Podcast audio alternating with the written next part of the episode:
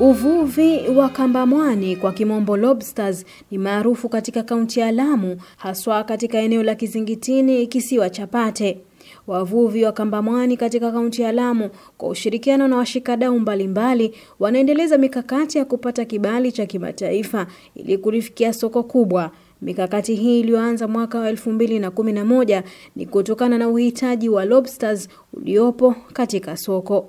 Kibali hiki kikitarajiwa kutolewa na Marine Stewardship Council MSC. Vilevile mikakati hii inalenga kuyaboresha maisha ya mvuvi wa kamba aina ya kambwa mwani, kwani wavuvi zaidi ya elfu moja mia mbili watarajia mapato zaidi baada ya kulifikia soko la kimataifa. Kulingana na Ali Awadh ambaye ni msemaji wa wavuvi hawa, anaeleza kuwa mbali na kuendeleza uvuvi, wanayalinda mazingira, kwani wamepokea mafunzo kutumia uvuvi endelevu, wakitambua kwamba ni kati ya vikwazo hitajika ili kupata kibali. Baada ya kupata kibali kutoka kwa MSC, wanatarajia kulifikia soko la Uropa na Marekani litakaloongeza pato la mvuvi wa kambamwani. Awadha ameongeza kuwa kibali hicho kitategemea iwapo wavuvi wamezingatia vikwazo na sheria za uvuvi, kuanzia mbinu za uvuvi zinazotumika, mbinu za kuhifadhi, hadi pale anaposafirishwa sokoni. Tulihusisha stakeholders uh, walamu wote, ikafanywa mkutano, ikaendelea. Ikawa matatizo ni kwamba kunatakikana kutafuta certification, na ikawa katika kutafuta certification ya lobster certification, matatizo ni kwamba e, kamba ambayo inatakikana atakavuliwa kwa njia endelevu. Tukatoa zile taratibu ambao tunavua nazo kamba, ni njia tofauti tofauti. Kuna njia ya kutumia mkono hand na kutumia octopus, unafanya gathering, you gather the lobster through octopus. Alafu kuna njia nyingine ya kutumia gill netting ambayo inatumika pia. Alafu nyingine wanatumia monofilament. Alafu tuko na trap, alafu tuko na using torch. Sasa katika hizi system ambayo tunatumia ama taratibu ambayo tunazitumia ni kwamba nyingine zilikuwa hazikubaliki kisheria, kama monofilament ikawa kulingana na regulation ya fisheries ikawa bant, haikubaliki. Ikawa tunatumia gill netting. Netting eh, pia tukaangalia, je, inaharibu matumbawe? Ikiwa iharibu, wakajaribu wakakubaliana ya kwamba inaweza kuendelea, lakini utafiti uendelee katika kuvua kutumia gill netting. Trap, local trap ikawa haina matatizo yoyote. Kutumia hand gathering pia ikawa haina matatizo. Kidogo suala lilikuja kwa upande wa kutumia scoop net na octopus wakati ukigathering, wanasema ya kwamba ikiwa tutatumia octopus, je, octopus akimalizika hawa kamba tutawapata kivipi? Ndio tukaelezea ya kwamba kulingana na idadi ya pweza ni nyingi zaidi. Awadha ameeleza kuwa kamba mwani ni tegemeo la wavuvi wengi eneo la Kizingitini na maeneo mengine ya Lamu kutokana na manufaa yake. Kilo moja ya kamba mwani ni kati ya shilingi elfu saba hadi shilingi elfu kumi na mbili. Aidha, anaeleza kuwa zipo changamoto ambazo wanalenga kuziangazia ili kupata kibali cha soko la kimataifa.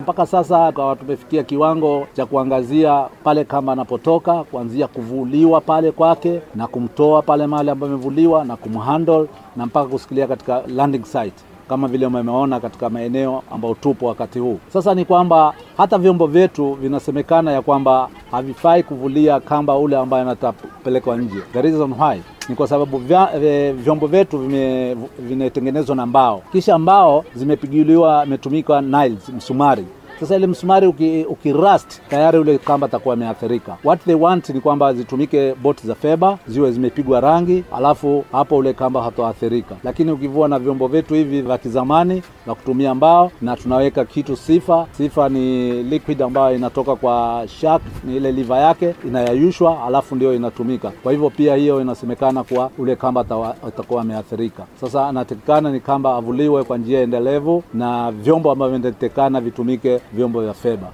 Kwa sasa kambamwani aliye hai husafirishwa katika soko la nchi za mashariki ikiwemo Uchina na Japani pamoja na soko la hapa nchini.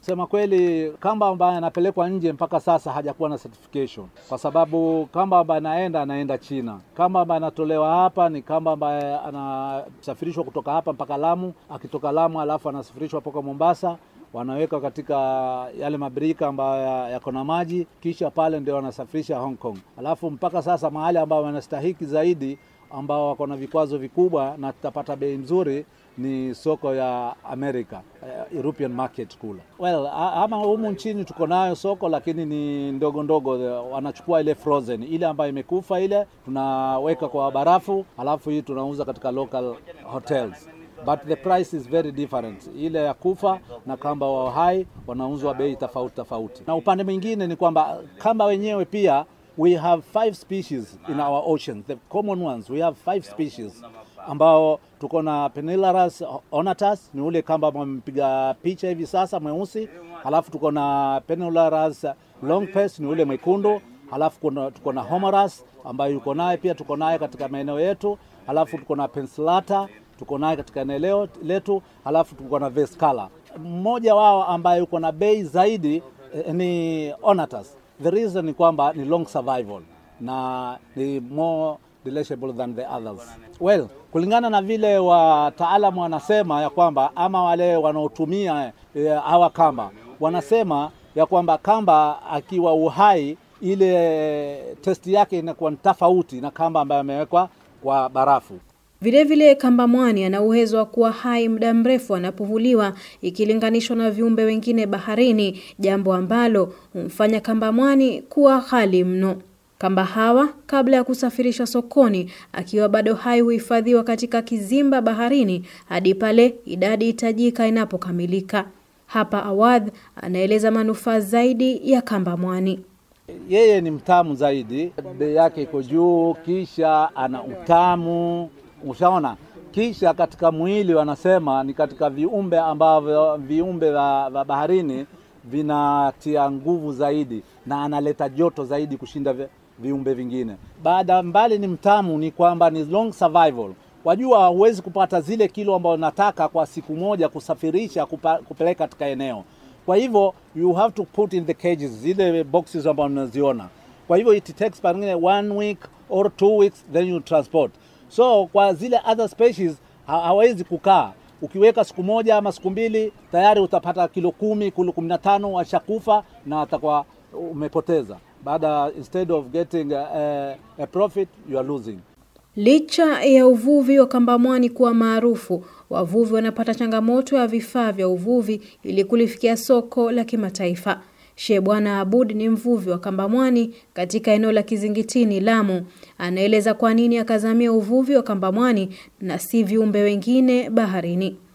Nimevua kwa miaka kama kumi na tano hapa, kulingamana kamba ndenye pesa. Ukipata kamba mmoja tu wewe mwezi mzima unaweza kula pesa yake, lakini sasa kana kwenda kuvua samaki, samaki yenyewe ni pengine unapata shilingi sabini au themanini au mia, ambapo hata chakula cha nyumbani hakitoshelezi. Mimi natumia glass mask na viatu vya ku, ya kuvulia ya kuzamia, na kuna nyingine ile kimia ya kutilia yule kamba, alafu tunasifuta na mti mwingine kufungia pweza, kumwonyesha ule kamba kwamba atoke na jiwe, unamtega na neti huku ili umkamate. Siku nyingine ninapata, kuna siku nyingine ninakosa tena na siku hizi pia watu wanakosa, siku nyingi ndio watu wanakosa kulingamana. Kamba yenyewe pia umepotea kabisa, na hii janga la korona lilipotokea pia lilizidi kutumaliza kwa sababu kamba hapa alikopimwa elfu sita kama nilivyowaambia, wakati wa korona ilikuwa hakuna bei kabisa, hata soko pia ilikuwa hakuna. Hali sasa imerudi shwari, lakini tu mapato kidogo. Lakini changamoto kwamba ya uvuvi kwamba hatuna vifaa vya kuvulia. Pindi unapokwenda kumtoa ule mnyama na kumhifadhi, huna mahali pa kumhifadhi. Tufanye kwa mfano, kamba ikiwa amekufa,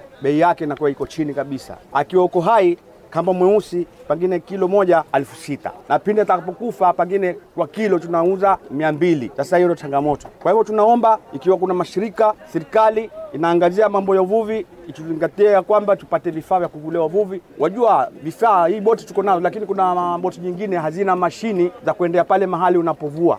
Maanake kwa mfano tukienda kule katika kuvua sisi tunatoka hapa maji yatoka. Sasa tukisikila kule ikiwa maji yajaa, hatuwezi hatu tena kwenda kule kulingamana maji yenyewe yaja na speed. Sasa pale mahali hatuwezi kuifikia. Sasa tunaomba mwanzo mashini, mashini ndio kitu chochote. Wajua hata mwingine huwa kuna upepo mwingi, wajua wakati upepo mwingi huwa huwezi kusikilia sehemu za kiwayuu kule ama kule katika bahari tunapovua.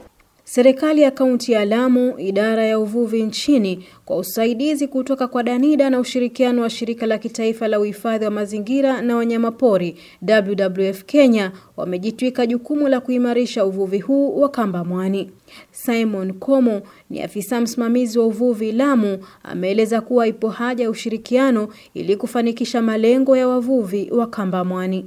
Na tukafanya our internal assess assessment. Kwa hivyo kilichobakia sasa ni kuja tu streamline areas ambazo zimebakia chache tu, then tuweze kuita MSC kama external evaluators waje waje wakiridhika, then tutakuwa tume, tumefaulu. Itakuwa na impact kubwa, kwa sababu mwani hivi tunavyoongea ni mojawapo wa samaki ambaye kamba mwani bei yake ni ya kuridhisha. Kwa sasa kilo moja ya kamba mwani grade, grade 1 ina fluctuate kuanzia elfu saba mpaka elfu kumi na tano kulingana na soko, kulingana na demand wakati ule. Jambo la pili ni kwamba sasa itakuwa kwamba at least tumetambulikana kama Lamu na kamba wetu ataweza kufetch, atakuwa akitamaniwa sana katika soko la kimataifa, na hivyo ina maana kwamba bei yake itaweza kuwa ya hali ya, ya juu, kwa sababu tayari watu duniani sasa hawaendi kununua samaki ambao wamevuliwa ambao si kwa njia endelevu, ama labda leo avuliwe kesho hapatikani, ama samaki ambao wamekuzwa kwa mazingira ambayo yamekuwa polluted, kwa kuna mambo na heavy metals ndani na mambo kama yale. Kwa hivyo utakuta kwamba impact kubwa ni kwamba ni kuempower community zetu za Lamu ambao zinavua kwa njia ya kuweza kuongeza ma, mapato. Mapato ya ki, ya ki, ya ki, ya kipesa, na pia impact nyingine ni kwamba ili wewe uweze kuqualify kupewa hiyo hiyo label lazima udhibitishe kwamba ule uvunaji wa ile kamba hataisha kesho na kesho kutwa, so we assured of sustainability ya ile, ile resource. Na jambo la tatu pia tutahakikisha kwamba ule uvuvi hutaadhiri mazingira mengine ya uvuvi, kwa sababu pia kuna samaki wengine ambao pale pia tunawahitaji. Eh, tutambulikana kimataifa. Mtu akitoka hapa akienda atajivunia kwamba anataka kamba ambaye ana label ya kutoka Kenya more specifically Lamu. Sasa kidogo imechukua muda kwa sababu ni za process. Kumbuka mambo haya ni mambo ya, ya mazingira na viumbe baharini inahitaji muda na pia inahitaji senti ya kuweza kukamilisha mambo yale. Kwa sasa tuko karibu kufika, naweza kusema tuko karibu kufika kwa sababu tushafanya our own internal assessment. Imebakia tu kuita wale eh, MSC waje na wao, tukiwa tayari tuwaambie kwamba sasa, sasa tuko tayari, please fanyeni, alafu watupe nini, watupe majibu. Lakini cha msingi ni kwamba tumekuwa tukiwa supported na WWF sana kwa shughuli hii, na mradi huu nao unaenda kuisha. Sasa awawori ni kwamba huenda ikachukua chukua muda kidogo, kwamba hatuna senti za kuweza kucomplete kwa haraka, kwa sababu mambo ni mengi ambayo yanahitaji senti na senti kidogo ni punguani. Kwa hivyo tungeomba kama ingeliwezekana tungepata ufadhili zaidi, at least to complete huo mradi, tuseme kwamba tulianzisha na pale umefika, at least tunashukuru tume, tumemaliza. Komu zaidi anaeleza kuwa mbali na mikakati ya kukipata kibali cha soko la kimataifa kutoka kwa MSC, wanaendeleza kupeana mafunzo kwa wavuvi ili kuboresha sekta ya uvuvi kwa jumla. Na kijiji ambacho kitafaidika zaidi ni kijiji cha Kizingitini, kwa sababu kijiji cha Kizingitini kuna wavuvi zaidi ya mia saba. Kijiji kingine ambao kinavua kamba ni Kiwayu pamoja na Kiunga pamoja na pati ya Lamu. Hivyo ndivyo vijiji ambavyo vinashikilia mambo ya, ya kamba. Uh, sote tunafahamu kwamba usimamizi wa rasilimali za baharini si za serikali peke yake. Serikali imeweza kuungana kuwa na uh, collaboration pamoja na wananchi. Vitengo ambavyo vinasimamia kwa upande wa wananchi ni BMUs. Lamu iko na BMUs 41. Ninashukuru WWF kwa kuweza kutusaidia sana kwa kuweza kubuild capacity, kuwezesha BMUs hizi kuweza kukua na kuweza kujua majukumu yao. Imetusaidia sana kama serikali, na BMUs ambazo zimeweza kuwezeshwa ni kama zaidi ya BMUs 20 ambazo zimeweza kuwezeshwa in terms of trainings, na trainings hizi zimekava vitu kama mambo ya saving culture. Wajua wavuvi nao mambo ya saving culture hawana VSLS, mambo ya data collection ambao ni muhimu sana, na mambo na patrols, na mambo na management na conservation ya kwa zile kwa zile BMUs, na mambo ya governance issues like uchaguzi wa zile BMUs, usimamizi wa BMUs zenyewe. Kauli iliyoungwa mkono na Lili Mwasi, afisa kutoka shirika la WWF Kenya, shirika ambalo kwa ushirikiano na Danida pamoja na serikali wamepiga jeki uvuvi wa Kambamwani kwa kuwa mstari wa mbele kuhakikisha wavuvi wanapata kibali cha soko la kimataifa. Usually as WWF implement programs or projects that are in line with government priorities.